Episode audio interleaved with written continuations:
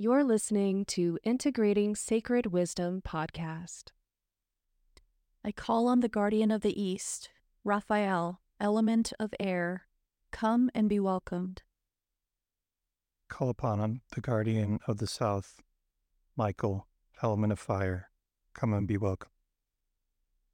I call on the guardian of the West, Gabriel, element of water. Come and be welcomed. I call on the guardian of the North, Uriel, element of earth. Come and be welcome.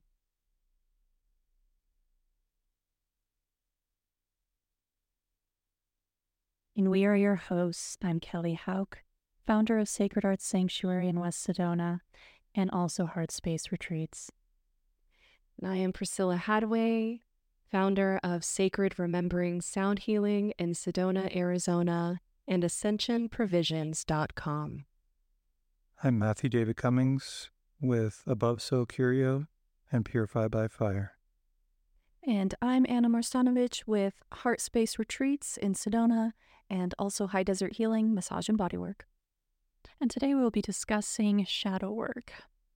What is shadow work? In analytical psychology, the shadow is an unconscious aspect of the personality that does not correspond with the ego ideal, leading the ego to resist and project the shadow. In short, the shadow is the self's emotional blind spot projected. The concept was originally coined by Swiss psychiatrist and psychoanalyst Carl Jung, who said, Everyone carries a shadow, and the less that it is embodied in the individual's conscious life, the blacker and denser it is. So that's the definition of shadow. The shadow is the dark and emotional aspect of your psyche. But today we're going to be talking about shadow work. So, what is shadow work and how do we do the work? I started doing shadow work a long time ago, probably around the age of 17 or 18, and I've been practicing it since then. And I find that it's kind of the key to most spiritual practices is focusing in on your shadow. It's all of the parts of yourself that need the love and nurture that you've kind of just been holding off or just overlooking or just don't know how to heal and bringing that in to give it what it needs to be able to heal. So, how do you know what you need to heal if it's something that you aren't recognizing within yourself. Mm. Does someone else tell you that you something you need to work on your shadow, or do we decide that for ourselves? Well, a lot of times you can usually find this with any type of triggers that come up or anything else um, that could potentially just upset you. A lot of times when those things happen, if it's something that's a little bit more logical or just seems out of nowhere that you got upset about something, that's usually a shadow part of yourself coming up. And so, usually, whenever that happens, I'll start doing some reflection at the end of the night and just kind of see, well, why did that mm-hmm. really bother me like that? What was it about that that really kind of stuck with me to a point where I had an emotional reaction to it? And it's not always just, you know, someone flipped me off and traffic and I got upset or anything. Although it could be, depending on your level of upset, but it's more so just random subconscious things coming up that really is affecting you emotionally. Yeah, like for me, I notice patterns in my life, like dynamics that keep repeating over and over, you know, and say, okay, why does this keep happening? Let me take a look at this. What can I see? What can I glean from that? There's that idea like, you know, your outside world is a reflection of your inside world. If we go off the concept that all is one, mm-hmm. right? That we're all taking part and and micro reflections of the the greater whole then what am i seeing you know out there that i can find that reflection within myself and what can i change within myself to help change what's out there in the world.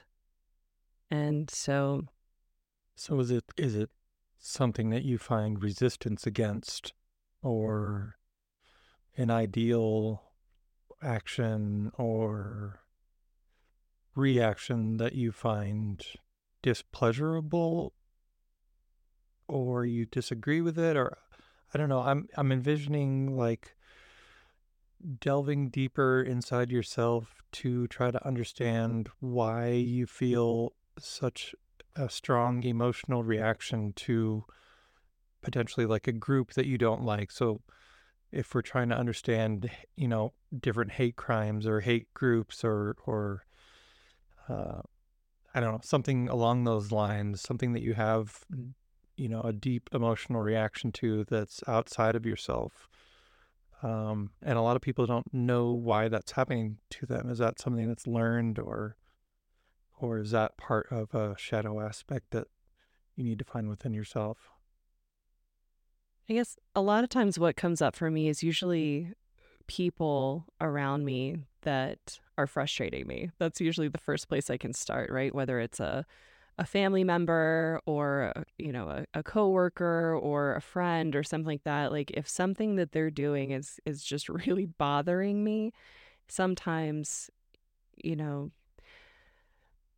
a lot of a lot of belief systems will tell you like pain comes from feeling separate from everything else from other people right? We we cause that pain when we separate ourselves from those things. And so when i'm talking about looking at the world around you and seeing how it's a reflection of you it's the same thing like oh my partner's continually doing this.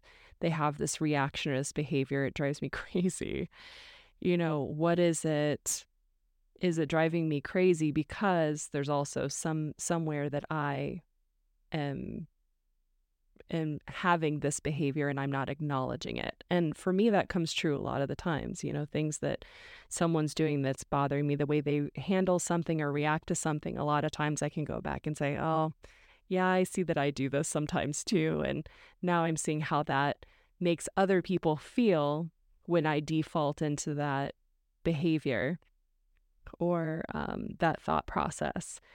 And then instead of focusing so much on what they're doing and trying to say they should change and do all that, I can change it in myself and, and become more accepting that way. And so that's, I mean, that's a small, that's not the super deep stuff. That's like when you're first starting out working on the surface of things. Those are little things that you can start diving into uh, shadow work you know, with some of those smaller things. With bigger things, you know, again, like Kelly said, it's all about how big is the trigger, right? How big is your reaction as far as you having to go into it.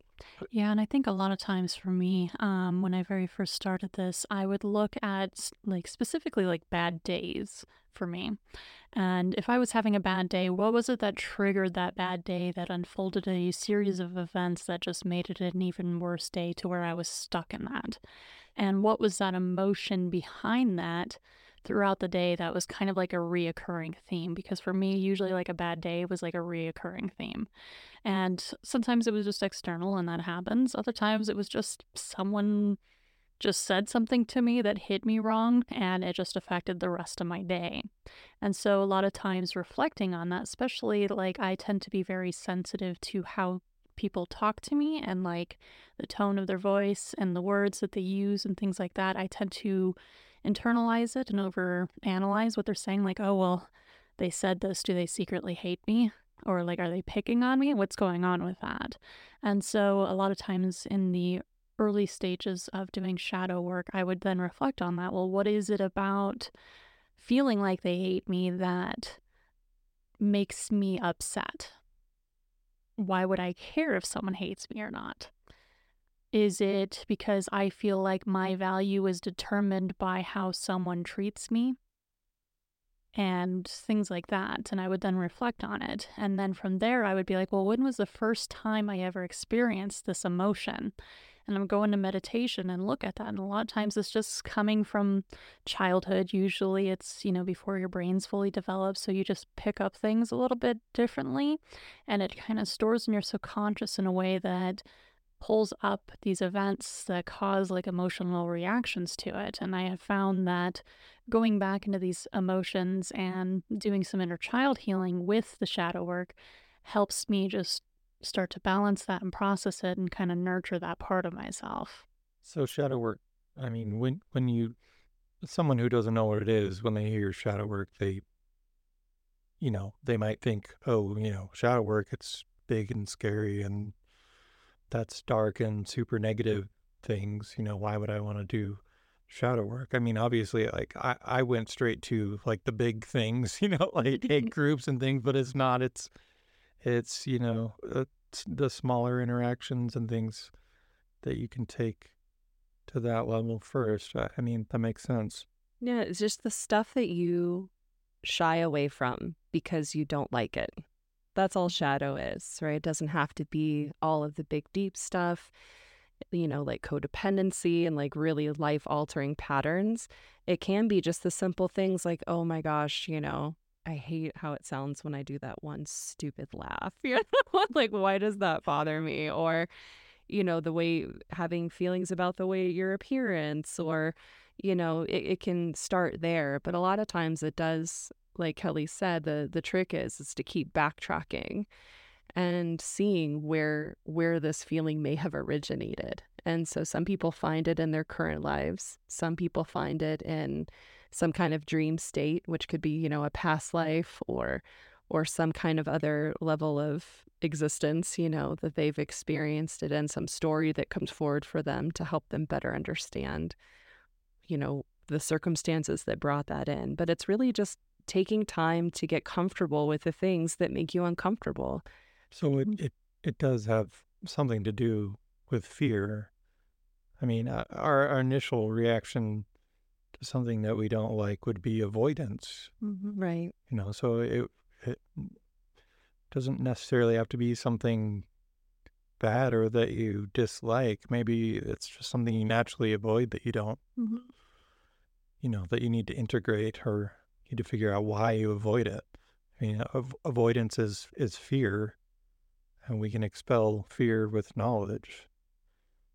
Yeah, so. fear and judgment. You know, those are the two things that you're trying to to stop. You know, where we project our fear and our judgments outside of ourselves and and and we reflect, you know, that's why we see that the outer world is a reflection of ourselves because it's easier for us to see it in other things and that it's harder to take that time to reflect back and say, well, where is this in me? you know what what is what are some of the things that i could work on? What are the things that i could do better? What are the things i avoid about myself? And the point of doing it you know is that we are both shadow and light. It's it's about feeling wholeness about yourself right. and acceptance of your whole self the you know self acceptance of everything that there is about you and so um, making something shadow is a choice that's all it is, is a choice. It's a choice to put it on that side. Well, and you can also take shadow work into like how you are being perceived by other people as well. So a lot of it's just self reflection and like looking at, okay, um, I know one of the things that I had to do with some of my shadow work was people would always tell me that I remind them of my aunt who is like overly bossy. I won't mention her name in case she listens. Who's overly bossy, overly controlling, overly just trying to do everything for everybody. And I always hated that they told me that I was like her. And so, because I never found myself to be that way until I started kind of reflecting on that and being like, well, what is it that I do that comes off this way to my family?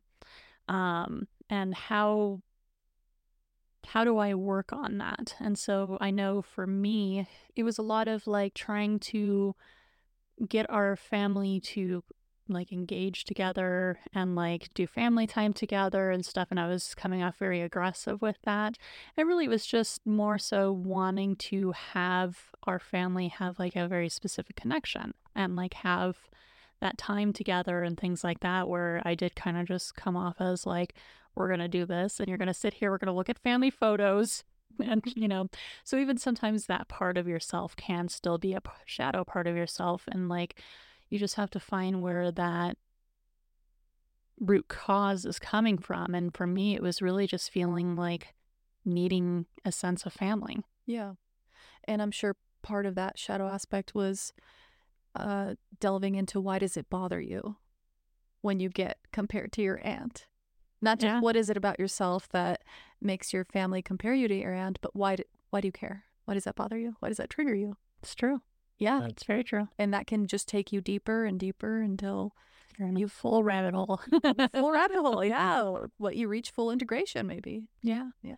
I think we're naturally not very good at uh, critiquing ourselves or seeing ourselves uh, as others see us. So that's why, you know, lots of people have identity crises when they're told, you know, oh, you're so much like your father or you're so much like your mother. And, you know, for many people, that's the last thing they want to hear. you know, then you have to come to terms that you're not in control uh, of of those aspects. That that genetic bond is is greater than your your individuality, and uh, that's that's hard to come to terms with that for for anybody. I think. Yeah, so we touched on something important um, a little while back about why would we want to do this work. It's heavy, it can be a little dark, sometimes a little negative, but why is shadow work important? What are the benefits? And what happens when we ignore or avoid or oppress the shadow? So essentially, shadow work is healing, right? And Priscilla touched on that earlier about wholeness. You know, it's all about the duality of the dark and the light and integrating what you need Yeah. from both to become whole. So if we ignore or repress or avoid the shadow, we could end up self loathing, self sabotage, repeating those negative patterns or cycles that we find ourselves in, um, and have unhealthy relationships, self sabotaging relationships, um, and all those negative aspects that we dislike in others, we could end up presenting ourselves. Well, and if you really think about it too, um, how many times do we, or just people in general, repeat certain relationships in like their love lives? So it's like, you know, you go from one abusive relationship and then you move into another one and you think everything's great. And then all of a sudden you're back into another abusive relationship and you don't know how that even like got to that point. I think the problem is always them. Yeah. Some people. And it's not to put blame on them that, okay, well, it's your fault that you keep going in a relationship with it. But a lot of times it's your shadow kind of attracting that in, where you're kind of attracted into people that are going to give you a similar experience Mhm. again Yeah. until you heal that part of yourself because of the fact that it's just going to attract it, attract that experience. Right. It needs your attention. So, Exactly. It needs your attention in order to be healed. I mean, unless you really enjoy those negative patterns and experiences, in which case you would continue to repeat them. oh, I- some people like it. Some people like But it. Sure. some people like no judgment. be in the chaos. Yeah. Chaos can be fun. They find it passion, Yeah. That's but true. That reminds me of, of something I just read last night, actually, and I saved it just because we knew we were, uh, we knew, I knew that we were going to be doing this podcast. And it was, uh, if you'll bear with me, the phrase "ask and you shall be given." So that rel relates to esoteric knowledge, um, like uh, truth and assistance, and and you know hidden secrets that will help the seeker on the path that he's committed to. Um, and it's if he's sincere and asking for this prayer or aspiration without demands or expectations for a particular outcome. Um, you know, so it's not a not a thing, not job, money, or relationship based. Um, or the wounded ego's craving. Um, so like socially conditioned desires. Uh, so so this attraction. Um, so then it gets into your your soul lessons and your karmic lessons. And so even though you're asking for something, you're only going to receive, um, you know, the, or you're asking to receive positive, you know, spiritual experiences and positive guidance and like the right teacher or assistance and appearing to you at the right time. But that's not always the case. Sometimes when we're asking for something, it comes in the form of a challenge. And uh, that has a lot to do with your your karmic obligations and, and the things that spirit's trying to get you to acknowledge uh, within yourself. And that, that may be the shadow aspect that you have to heal before you can even attract that sort of uh, intention or uh, that part of your life that you're that you're asking for. So sometimes you can ask for something good and get something negative, um, but if that's reoccurring, then that's something that spirit's trying to tell you you need to heal first. So that's where your shadow work comes in. Well, I think it's very much just um, part of the whole loving your light and your darkness, loving that part of yourself that you feel is unlovable. Because when we tell ourselves that there's parts of us that are not okay, we are not in our wholeness and we are kind of energetically fragmenting ourselves because we're not accepting that part of ourselves. And so, a lot of times, if you reject that part of yourself, it's just going to keep remanifesting over and over again until you finally accept that that is you too. And understanding that it's okay. It's okay to have a darker part of yourself because once you understand your darkness, you can transfer it into light. And what I mean by that is just taking it, loving it, nurturing it, and eventually it's going to shift and evolve into a different energy because that's all it needed was that love and attention too, because it's just been neglected. And that's kind of why they call it shadow work because it's kind of like everything you've shoved into your closet that you just refused to look at, that you didn't want to see and stuff. And it's just full of gunk. Spider webs. Yeah. Stuff you just don't want to take the time to do, too. Yeah. I mean, sometimes, like you said, sometimes it's not, you know, super deep trauma. It can just be mm-hmm. simple things. And, you know, when we're on the path of, of spirituality, of ascension, you know, that's a big part of that growth is knowing who you really are. You know, in uh, ancient Greece, on the temple of Apollo, they had the Oracle of Delphi, right? And her her mantra that was etched, you know, in the arch at that temple in her space was all know thyself. That was her one thing. She would say, Know thyself. That's how she helped people, helping them to know themselves. And, you know, that that is we talk a lot even about in the secular world, you know, about if you don't love yourself, how can you expect anyone else to, you know, and and you know, there's there's so much of that, but but really, yeah, knowing yourself is should be the greatest love yeah. of your life. Eh, and loving yourself. And self compassion and love is very important, especially when dealing with shadow work, because a lot of the times our shadows are created in childhood and adolescence in times where we felt shame and unloved and continuing to view ourselves with shame and view ourselves as unlovable uh, or to view our shadow aspects as, as shameful and unlovable is just to drive that trauma further deeper down. It's not to do us any good. So so self-compassion is very very important in this work.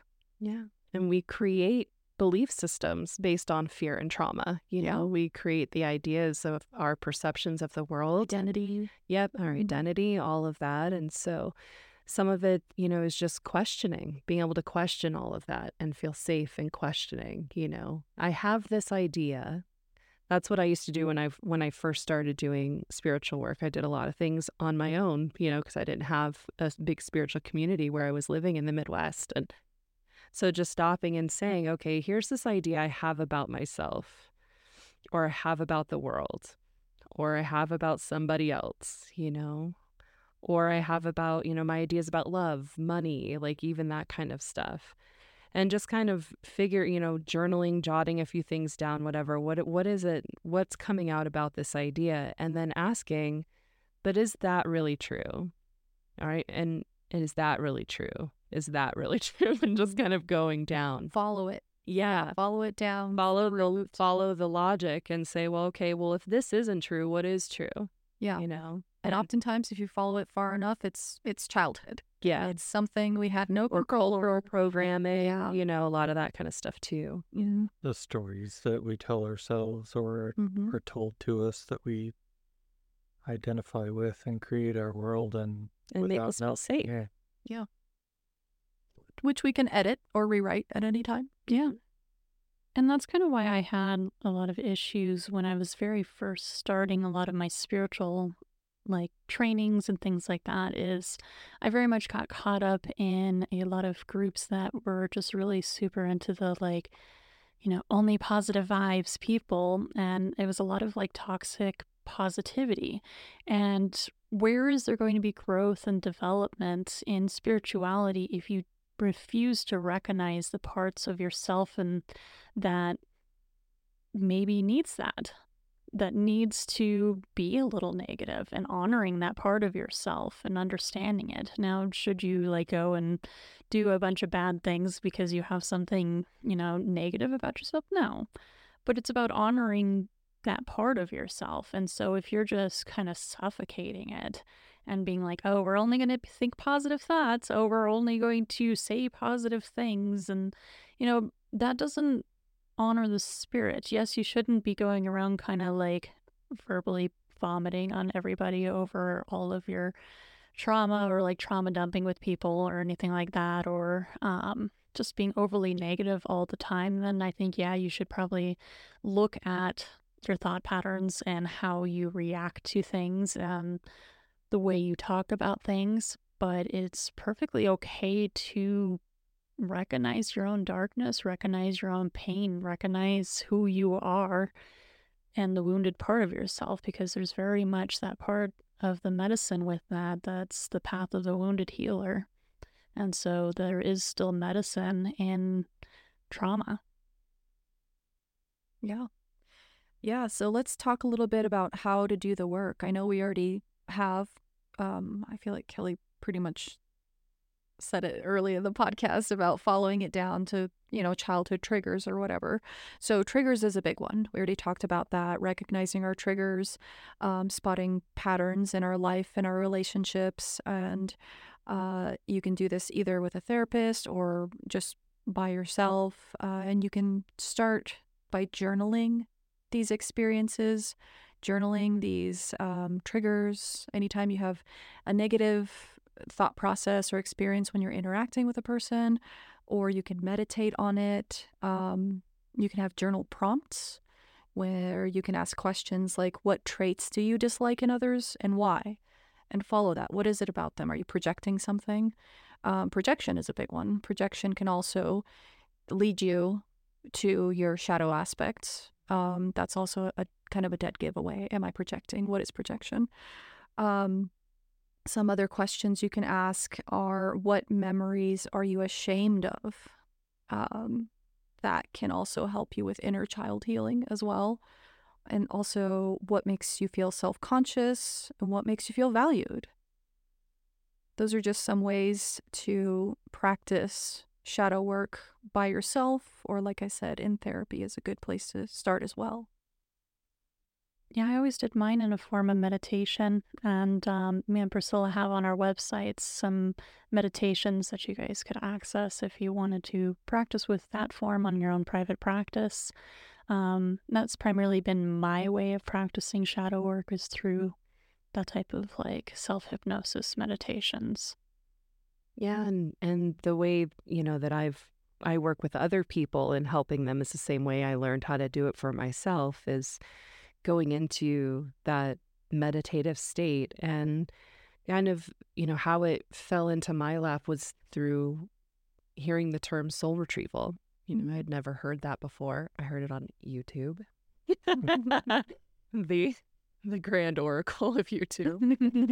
And um and so I was like, oh, what's this like two minute clip? And then I just went into deep meditation and spent a lot of time figuring out how to travel to these places, you know, and and what I would do is, you know, for me, it was a it started off that process with the termination of a pregnancy that I did, you know, in my 20s. And I went back and for me it was reliving some of the circumstances around that, like almost coming in as a as a watching from above and seeing, you know, the rooms and and the and watching the path through that whole process. And and it was something that was important for me to do in that way because I had um, felt like I was supposed to feel a certain way about that experience but I kind of didn't feel Mhm. as bad as I thought, you know, especially the way I was raised. Like I should have felt. It just really felt like this beautiful, loving, like right thing to do for so many reasons. There, I was there wasn't any trauma around it. Let me put that out there. You know, it was a, it was a kind of a unique situation, I guess. But, um, and so I walked myself through all of that, and by doing that, I was able to remember, and by remembering, I was like, oh, this isn't as scary as I thought it was. Like once I finally got there, and when I work with clients, it's not so much going back into specific memories, but it's it's retrieving, you know, meeting, okay, you're having this feeling. What let's ask the part of you to come forward that feels or thinks this way. And usually it's some version of of them at some age or some point in their life where they have some small scene. You know, it's always what's loving and what's um manageable is always what comes through, you know, so you don't have to be afraid. It's a very protective experience for everybody that I've worked with. And then you get to talk to them, you know, and say, "Hey, what is it that you need?" You know, I got to sit in the with myself in the clinic and be like, "Wow, look at where we are. This is crazy." you know, we mm-hmm. never thought we would have this experience. Like, you know, I see you. I see how you're feeling. I understand, you know, the confusion and the pain and the regret and and and all of those things and the questioning and and all of that but look where we are now. And that's where the healing comes in is saying all of this stuff i see you. That that part of you that feels traumatized also feels super alone and unseen and that's usually why they feel that trauma. And so being able to be there for them the way that you needed someone to be there for you in that moment in your life can and having that simple conversation like you know i see you i love you what is it that you need? And and then inviting them to reintegrate into your soul your energy however you see that so that they aren't off in this time stuck in this time time and place you know? That they can walk forward in life with you now as a part of you. And now i'm proud to carry that part of me you know around. I feel you know i don't feel any shame. Obviously i talk very openly about it and stuff even when people go the second you say it. And i'm i'm really proud of the, who i was in that moment and i'm proud of the choices i made and why i made them and and i'm proud of where my life is now for sure. So i think um a lot of times you know that's something i always want to share with people is sometimes it's not as bad as you think you've been avoiding it and making it into so much that when you really look at it when you take that fear away that you probably have something much different in front of you after that I find that's a very common theme uh, with um, people who help others, or you know, people who are brought here to heal others or to help others heal. Um, that they're confronted with difficult situations that uh, you know m- maybe our culture sees as taboo, and um, you know, if you actually speak to someone who's actually gone through those experiences and, and have had a greater understanding for it, uh, they become the ones that we should actually listen to, and that they'll find you'll find that that uh, conversation is not as taboo as uh, everybody makes it out to be, and that we all have trouble discussing with each other um, that there's actually a beauty and an, and, and eloquence there that um, I think we so easily disregard uh, because we're afraid to listen. And so I thank you for sharing that. Absolutely. Yeah, it's it's about we're here to live life. We're going to have, you know, there are so many common experiences that we all have. There's lots of common traumas that we all share. And while, you know, you don't want to bond with people over your common traumas, I think that's an easy our our brains, our human minds, right, are are literally programmed in order to survive to focus on the negative. And I think that's why a lot of people do make connections through their shadow, you know, with friends, especially with partners when you're on a on, you know, in the beginning of dating and stuff. That's a lot of the stuff. Well, tell me about your family, you know, tell me about what you went through in your childhood, tell me about your past dating experience. Those are all landmines, right? of mm. stuff. And we usually will share, oh, I went through this, you know, and here I am, like, oh, I totally understand. You know, we connect through, oh, I went through something similar, I understand. And, um, you know, so that's another opportunity to kind of feel that you're not alone because again the pain the overall pain in life is is a creation you know of us separating ourselves from everything else around us and other people feeling separate from other people sucks yeah and i think for me um a lot of my shadow work um kind of the same thing where i heard first about soul retrieval and i was curious about that but i know for someone that basically decided to incarnate here and pay back all of their karmic debt very young. so I, you know, I just went through a whole roller coaster of experiences as a child and it caused a lot of PTSD. It caused anxiety um, to the point where I would just black out. Um, I would get a lot of panic attacks and would feel like I'm having a heart attack and I couldn't breathe or anything like that, and just had pretty severe depression. And it got to the point where I was tired of it. And I was tired of constantly feeling that way. And it was like I could either turn to substance abuse if I wanted to. And I did for a while. I mean, I smoked a lot of pot. I hardly remember my 20s. But um, I could have turned to that. I could have turned to so many different directions with it, but I decided to take the spiritual route with it. And I invested that time into myself. And a lot of my inner child healing, I had to confront my abuser. And there was so much pent up anger towards this person from just the experiences I had with this person since being a child that my inner child was just pissed and just furious over everything. And I had to go in, and for the longest time, it was like I could never forgive this person. And in my mind, I was like, there's no way I could ever forgive this person for what they've done. And because this was a whole lifetime for me of just unnecessary abuse to an extreme level. And so to go in and look at it, I had to go into meditation and bring myself to the moment that my inner child did a soul fragment from me and turned into its own self aware being. And basically had to start healing that part of her. And I had to look at it in all perspectives.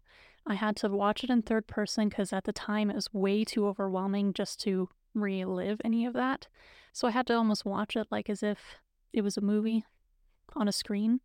And then I had to go into the perspective of my abuser and the pain that that person went through to become that person. And when I saw that, I saw this person as a little child going through the same exact thing and I felt all of his pain and all of the darkness and the loneliness that he had experienced as a child. And it was overwhelming.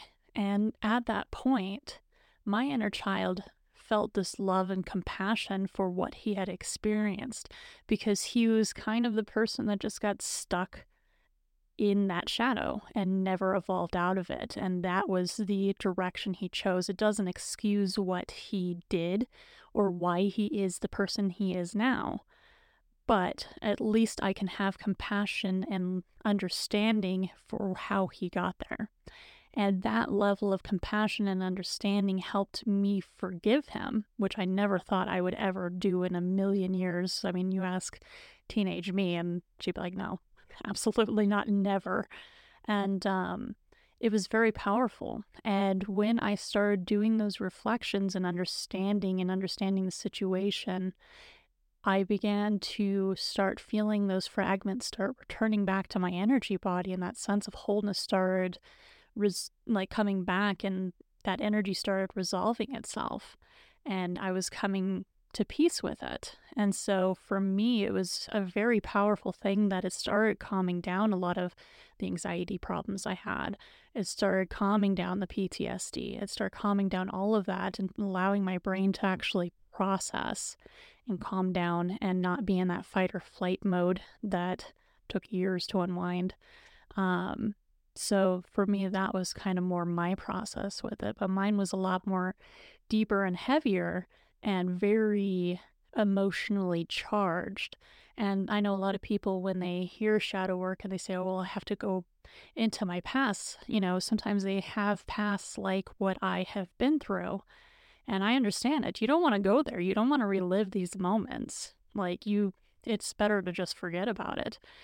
But if you want a sense of completion with it, and I say that confidently now because I do feel like I got to a point of sense of completion where I no longer have any of these things. I might notice some things here and there that come up, but it's no longer affecting my daily life. It's no longer a part of my life. It's just one every so often just comes up.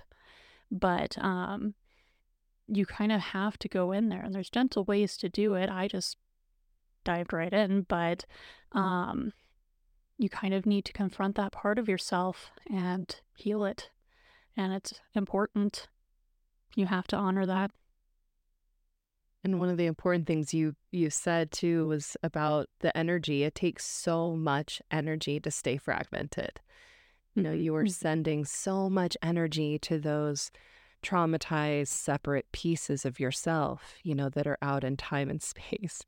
And um so being able to to find that healing, to integrate that part of you, then that energy is once again within you. And you are therefore have more power, are empowered, you know, which is what we're all, the cultural, you know, uh, everyone is talking about, you know, empowerment of this and empowerment of these people and these people. You know, we're all working toward empowerment as humans. And um, so it really is important because then you can, like you said, focus on your life now, now that you're not working so hard to avoid everything that was that had happened before. Oh, and the amount of time and energy it takes just to be traumatized. Yeah. Because I mean, how much of that affects your life? I never was comfortable in group settings. I was never comfortable like talking to people one on one for a really long time. It was very rare I ever bonded with anyone, let alone like people older than me, just for that reason. And I was constantly s- triggered by being overly sensitive to how people talked to me, how people reacted around me. So there was so much energy into just always feeling out of balance and overly sensitive and hyper aware of your surroundings. And it was exhausting. And so exhausting to the point where you just don't sleep mm. because your fight or flight mode is so active all the time, your brain can never shut off. Mm-hmm. And that's interesting that we think we're just ignoring it and forgetting about it and not paying it any energy or attention. But that actually does sound exhausting. Yeah. It, yeah. Did you feel a sense of relief? Once immediately finished it? Yeah. Or immediately after the meditation? Yeah. Oh, yeah. It was instant. Mm-hmm. You can literally feel the fragments of your energy returning back to your body. Well, and it's almost like a, I mean, it depends on how sensitive you are, but for me, yeah, it was very overwhelming. Yeah. So, well.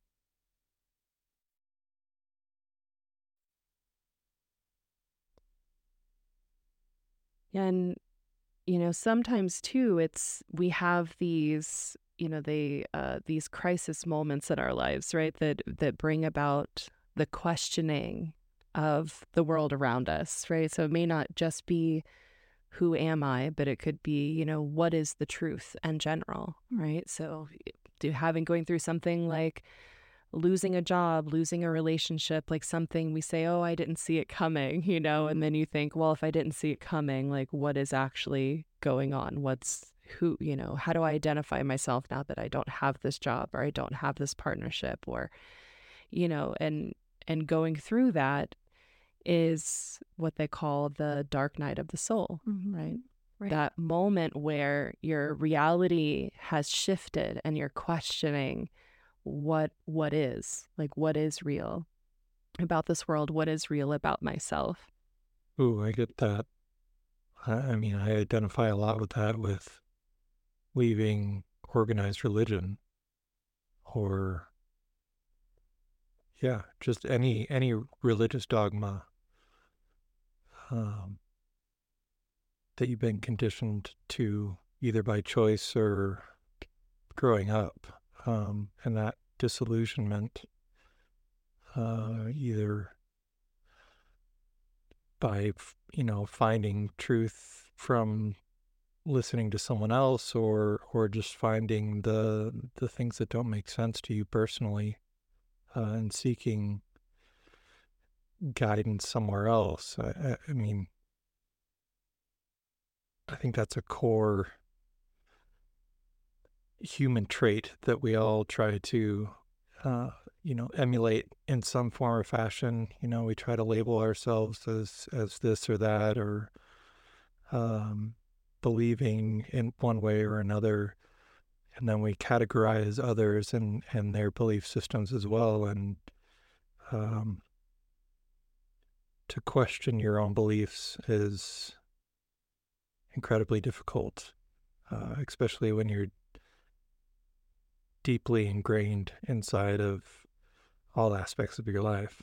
Um, so a big tool for me was uh, studying hermeticism and uh, alchemy and just learning that uh, that all things are in a state of duality and that everything in this universe without exception has its opposite counterpart uh, whether it be light or dark. Uh, and so taking that aspect and i have a very analytical mind so i tend to do an exercise where i would find whatever it was an ideal or uh, a situation or even you know physical things and uh, ponder or meditate on what the existence of its um, opposite counterpart would be. And if you do that enough uh, it will very quickly change your perspective on every aspect of of life and navigating all of humanity. I mean, it, so you know, you have to take it to the strange extremes. Like if they're, if you're seeking, you know, a higher power, um, and you believe that this higher power is all, all knowing, all loving, and all accepting, then you know that has to have some sort of counter aspect um, and just knowing that that's an, an absolute um, an absolute truth um, in in all cases is something that can take time to wrap your head around.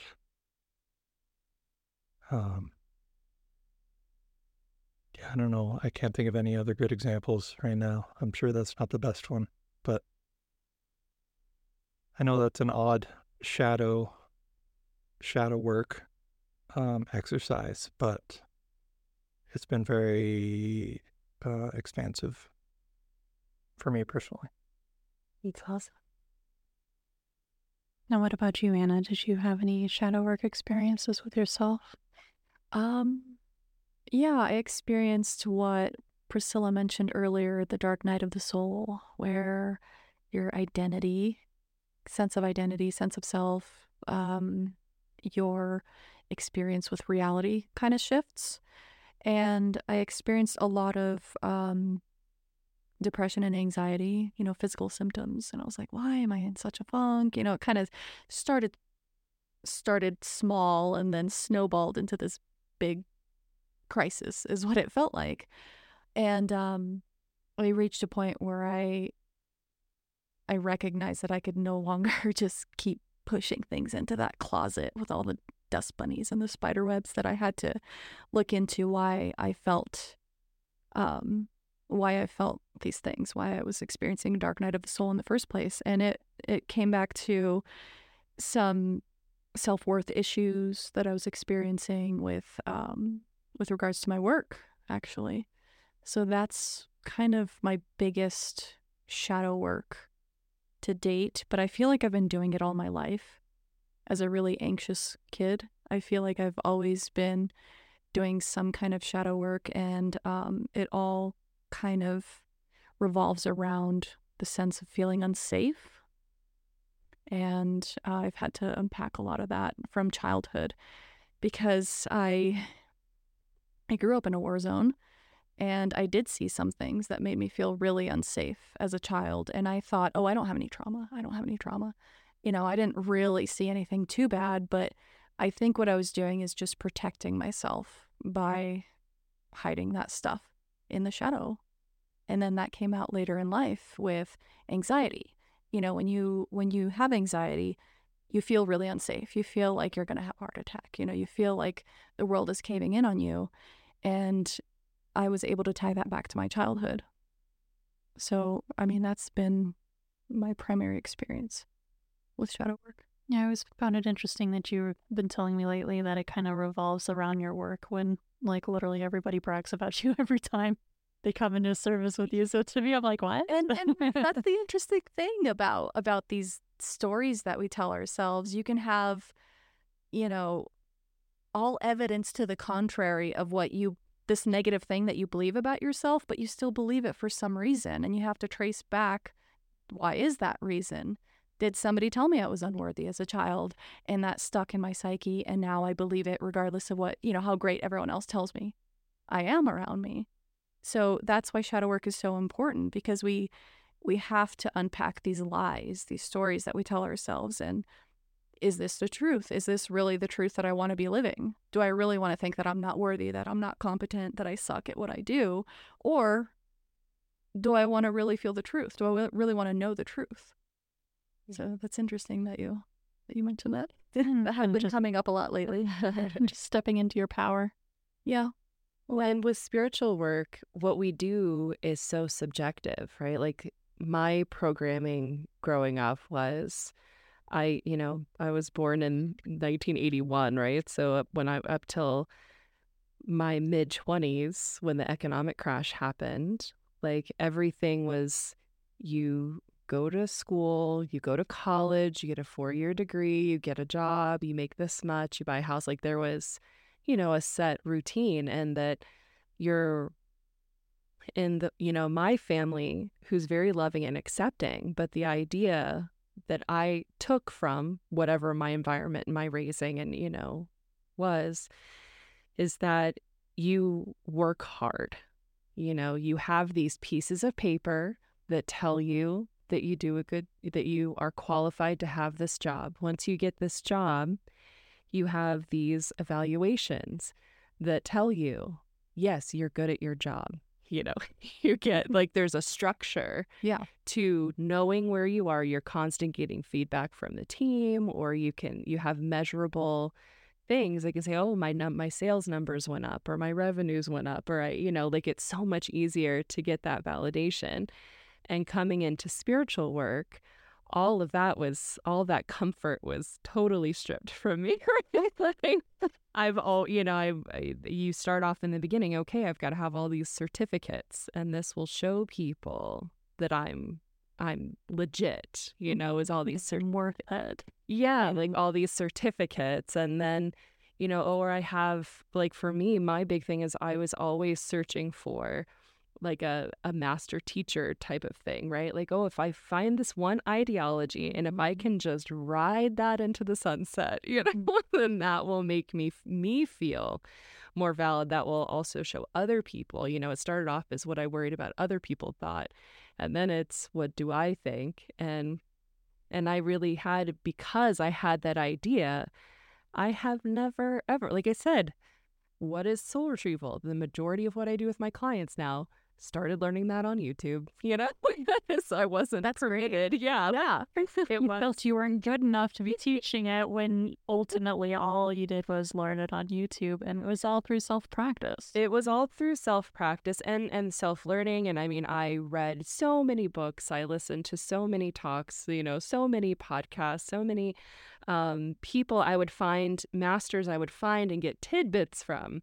But I never had like a ton of formal training, which is what my you know background being you know having a master's degree in business and being pre-law and like all this stuff like that was like all that world was was proof and paper you know Mhm. it's so And then you moved to Sedona and you realize nobody Yeah. has pieces of paper. Right. And the most successful people um, just talk talk the game and live Yeah. the game. And yeah, there, there's no more and then you, then you have well words. well and you come to sedona and then you have everyone talk about oh you know over there they're all full of shit you know so then the paranoia goes I'm like, but am I full of shit? I don't want to be full of shit, you know. Am I? But I don't know. And every and thankfully, every time I question, or every time I think, think like, oh my god, that was the worst, whatever it was, you know, massage, sound healing, like hypno session, like whatever it was. Every time I think that they come, the client comes out saying, "Oh my god, Oh, wow. that was like Okay. the best." So it's not blah, blah, me. blah. Yeah, no. but I think every time, and there's a fine line between humility and Mhm. checking in Yeah.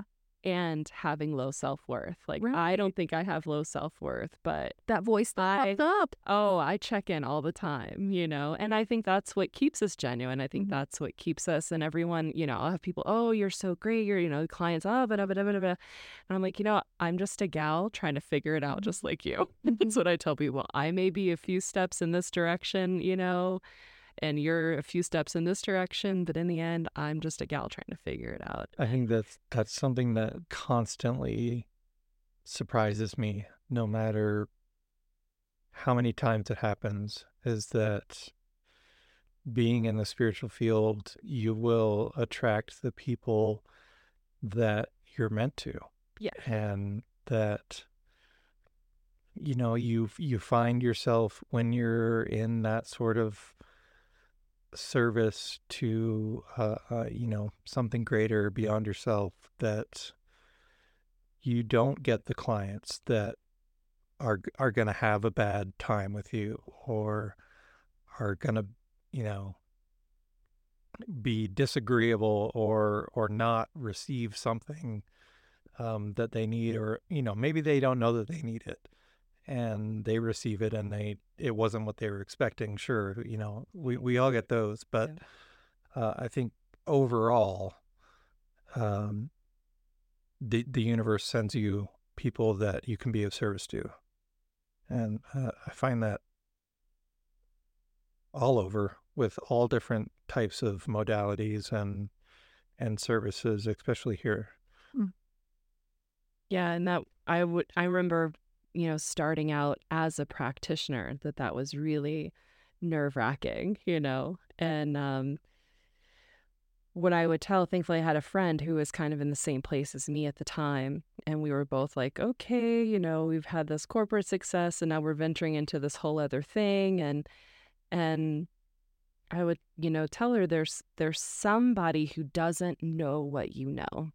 You know, they may know all about this, but there's something that you know that they don't know, and they will show up for you to to teach them, you know, what you do know. You don't have to know. We had this whole thing like, oh my God, we have to know everything. You know, how can we pretend to know anything if we don't know everything? And um, so I do find that to be true. And I tell people all the time, like, as, and I've noticed in myself too, like, as I, you know, quote unquote, level up or as I grow and change, that the clients that come to me have different problems, mm. you know, different things they're trying to address, different ways. The way that I work changes constantly. I'm having to constantly change my ads, my websites, my all this stuff because as I'm continuing to do the work, I'm learning and growing. they are all, you know, a lot of times they're coming with issues that I've already had. And so I can be that empathetic, you know, understanding person, that genuine, you know, experience or role model for them And that specific area of their lives. And so I do encourage people who aren't sure what they have to offer, just saying, you know, you have something and somebody needs it and they'll find you.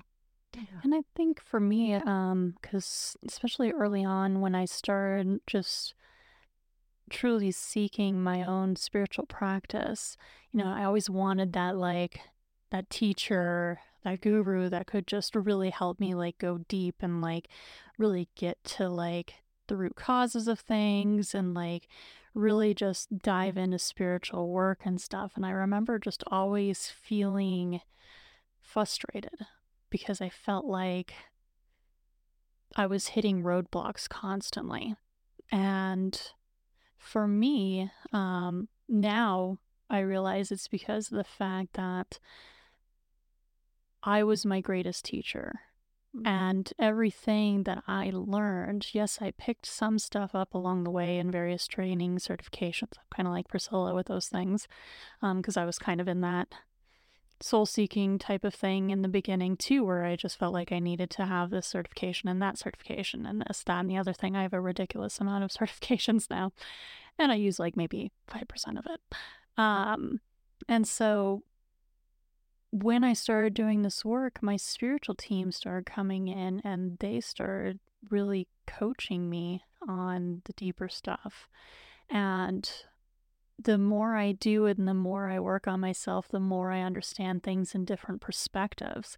And I'm always learning. I don't feel like I'm a master at anything. I feel like I'm just a lifelong student that's always going to learn and evolve from something. Mm-hmm.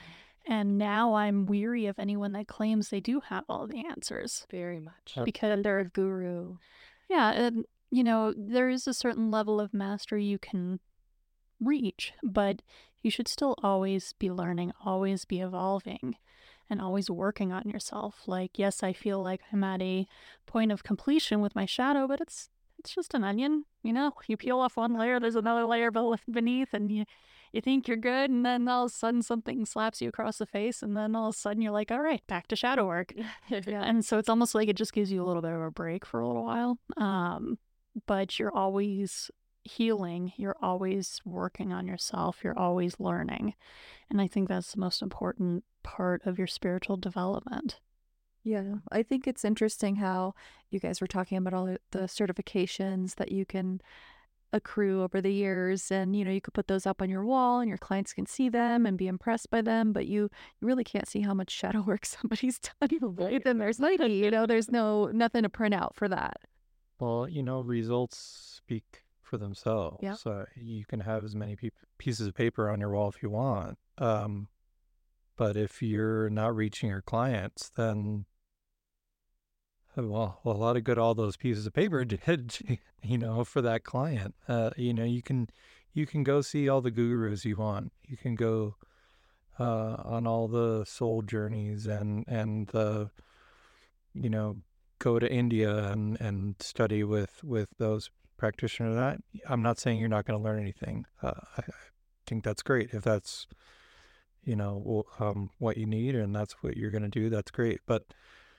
at the end of the day, you can have you know, all those people and all those experiences, but if you're not doing the inner work, then you are going to be behind the curve every time.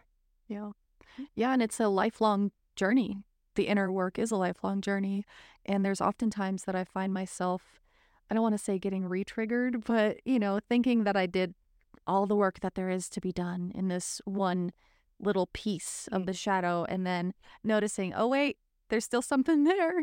yeah, Kelly said it's an onion. And yeah. there's a lot of spiritual traditions that talk about the spiral, right? That it's mm-hmm. always a spiral and mm-hmm. and that you do, you re there's no I won't say no way. It seems improbable that you can handle and totally clear and heal everything at one point in your life, right? Because you are healing and clearing that part of you base that trauma based on who you are that moment in your life. And It's a good two to five to 10 to 20 to 40 years from now, you will have had all these other experiences, all of this other wisdom, and you know, you'll be able to see the world in a different way. And that's what enables you to be triggered again by something and to go back and revisit it and to heal it even deeper, you know, maybe probably more profound way, like as you as you learn and grow too.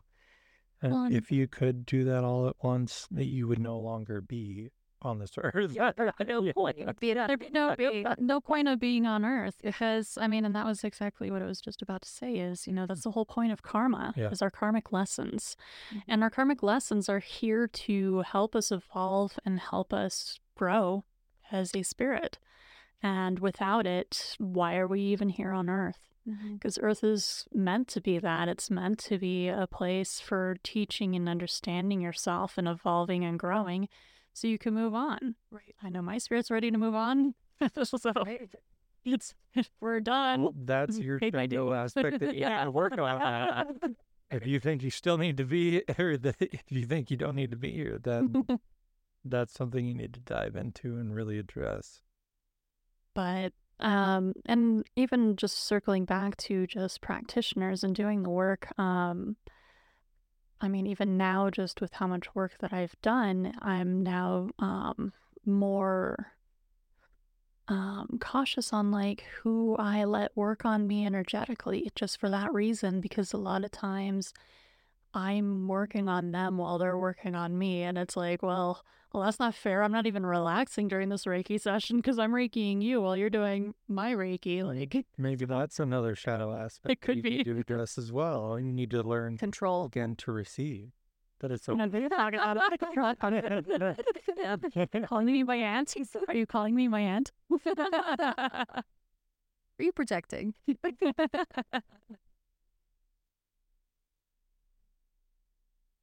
Yeah, it's and you know, I've gone from that idea of for myself, I, am very type A, very much a perfectionist, right? So shadow work wasn't easy to go into, and particularly the the narrative a lot with um, you know, some people in my household as I was growing up is they never took responsibility for anything, right? Like anything that they that happened they always could find another way to like deflect it off on somebody else, right?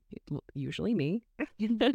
but uh, I found there was this really profound moment when I was like 20, 19 or 20. I was working in a restaurant. I was hanging out with everybody much older than I always hung out with everybody way older than me at the time. And now I'm, you know, hit 35 and now all my friends are way younger than me. So I'm on a good trajectory there. but um, something happened. I did something really stupid and it was innocent and I, you know, just not knowing because I was young and naive. And um, they called me on it, rightfully so. And I made all these excuses. And one of them just so caringly looked at me. This guy looked at me. He's like, do you hear yourself? Like, do you ever take responsibility for anything? And I mean, he was exasperated and and and all this stuff. And that was I still remember that 20 years later.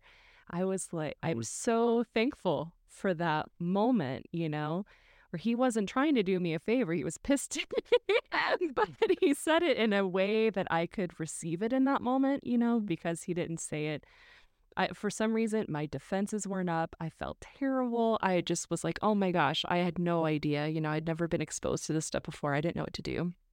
And uh, can't you can't respond to the lessons you aren't ready to hear. yeah, And you were yeah. ready to hear that. I was ready to hear it. And and that shifted so much. That that was the beginning of a lot of self-reflection. Like, oh wait, I've been raised with these people. These are the ways that they handle things.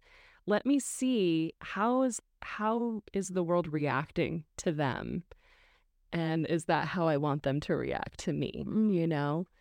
And um and so that was a big shift in how I related to people in so many levels. That one moment that I really, really remember. You know, other times have been a lot of identity stuff, like particularly around work, because you know that was something I was really important to me when I was younger was my jobs. What are my jobs? That's who, you know, hi, you know, what's your name? What do you do? You know, we have that common thing in our Yeah, culture. We you get know. a lot of sense self of self sense of self worth from what we do. Yeah, it's part of our identity. It's ingrained. Yeah. Yeah. And so I've had, you know, times like through, you know, losing jobs, you know, whether and it's never been something I did and got fired for, but things that have happened around the outside of the world. And you keep saying, well, why, who am I if I don't have this job? What do I do next? What is, you know, it makes you question when I was very young, you know, some break, the breakup of my family at, at, you know, nine years old. I remember writing in my little journal as a nine year old, my entire life is a lie. It felt like that's that hard.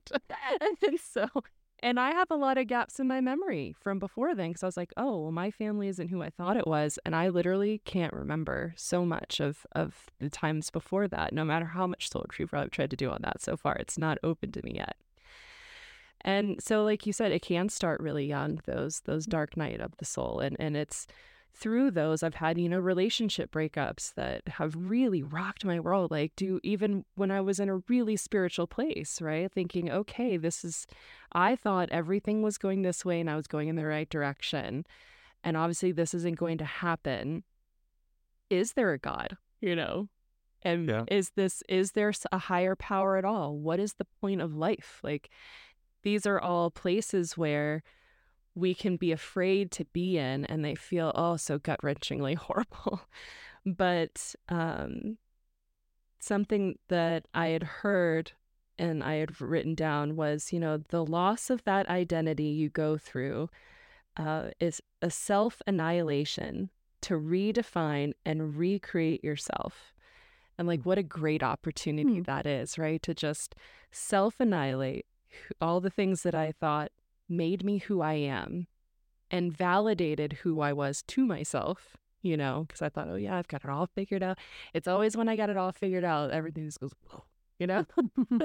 so I've learned to stop doing that. stop thinking I have it figured out. Don't get too confident. Don't get too confident or comfortable. Yeah. You know, Jung, Especially in Sedona. Jung, Jung is really big on on the death and rebirth. Yeah. And I'm a Scorpio too, so I get a whole whole lot of that, I'm sure. Hmm.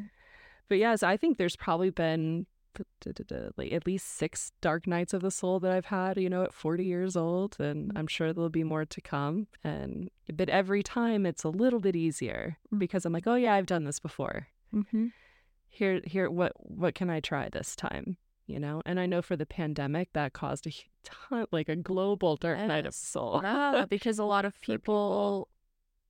A lot of people's reality shifted. yeah, They lost their jobs, they lost their livelihood, they couldn't see their families. So yeah, a lot. I I imagine a lot of people went through a dark night of the soul or some sort of identity crisis. Yes, well, the, a lot of relationships, you know, a- a lot of Relationships. relationships changed and and stuff, and people talk about all the time. You know, mm. for me, that's when I started my business. You know, when I felt the call to to to do something different, and and I've flourished and grown through that process because I'm like, oh yeah, I, I know, I know what's happening here. like uh-huh. I've been here. Everything's been ripped away from me. Every I had a super comfy job and benefits and a set schedule and I was a new mom and had all this time with my baby and I was so comfortable. And so it's like, eh, we have different plans. yeah, yeah. You know all that stuff you've done over the last 40 years? Well, now you need to put it to work. So here's the reason. And so, yeah, and now I'm flourishing in a completely different way. But you do have the choice to, you know, handle it differently once once you get comfortable with doing shadow. Yeah, I when think- you get comfortable with those big transitions and flowing in faith and trust. Yeah, you Yeah. can get excited about it. Yeah. Yeah. You have to make room to receive. Yeah. And sometimes that's uh, a bigger action than you're prepared for. Mm-hmm.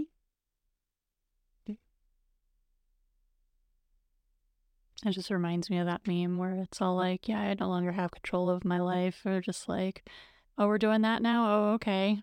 Yeah, and that's pretty much my life. It's we just, just do this now. yeah, we just do this now. and uh, yeah, and I think it's very much like the tarot, ta- the Tower Tarot card. Yeah. You know, anytime I see that coming up in the deck, I'm like, ah, again, like, uh, and that's all about just starting over, starting from scratch again. At least for me. Yeah. For death, yeah. And, and death is, yeah, it doesn't mean physical death or a death. It's a death someone- and rebirth. Yeah. Yeah, it's a death and rebirth of ideas or Or literally just your life. Yeah. Like half the time, I don't even know how I'm doing it. I'm just doing it. Like and I just go with the flow, and I'm like, YOLO. Okay, we're good. Let's keep going. Exactly. but does anyone else have anything else they want to add in?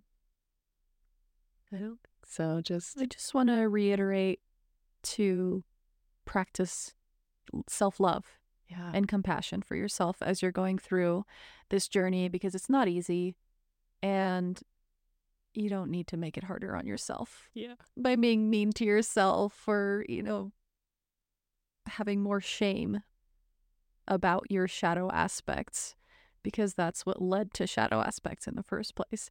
So don't get discouraged. And like Priscilla said, it gets easier. Those dark nights of the soul, you just kind of buckle down and take them as they come and they get easier and easier.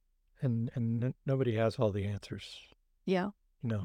Don't look for a guru. Yeah, remember well, I mean, you can you can find Wisdom. you can find Yeah. wisdom in others. Um but yeah, no no one no one person or ideal or entity has everything that you're looking for and to dive deep into yourself will find uh, greater rewards than seeking externally.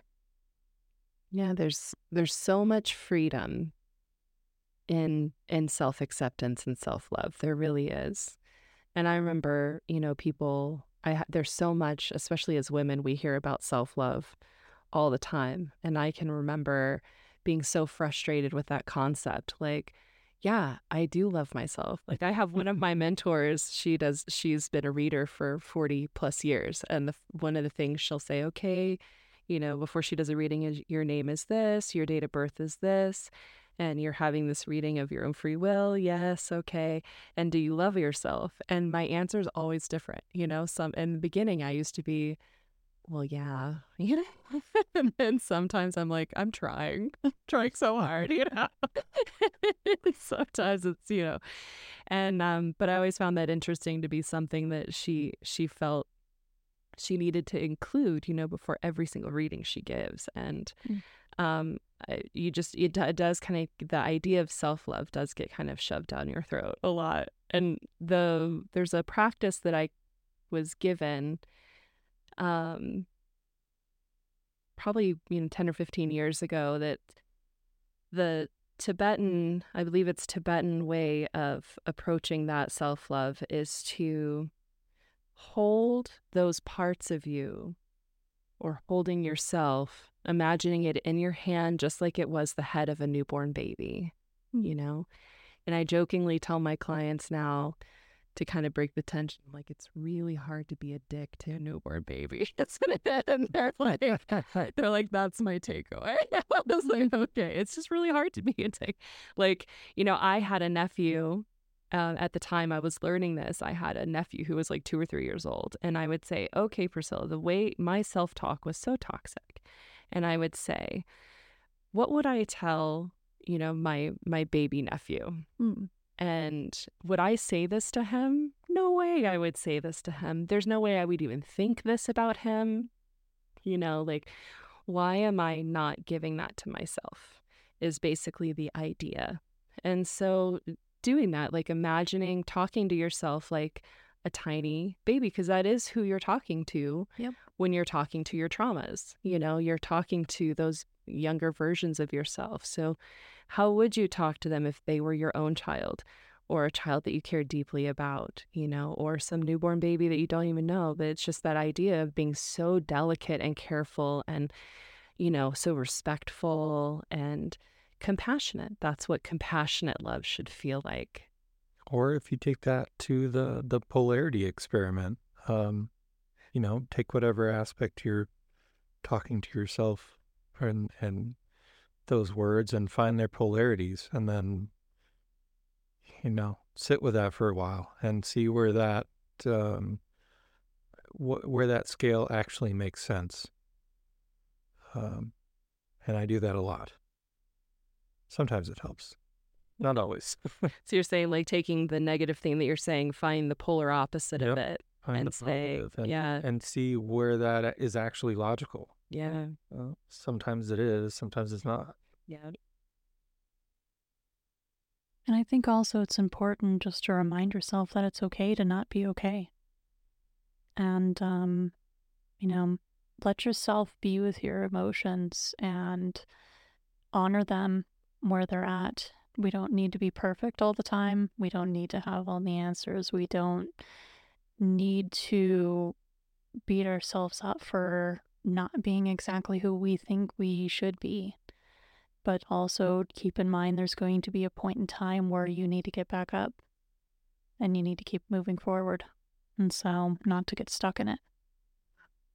welcome to earth school Thank you all for joining us today. Thank you for tuning in. Thank you. peace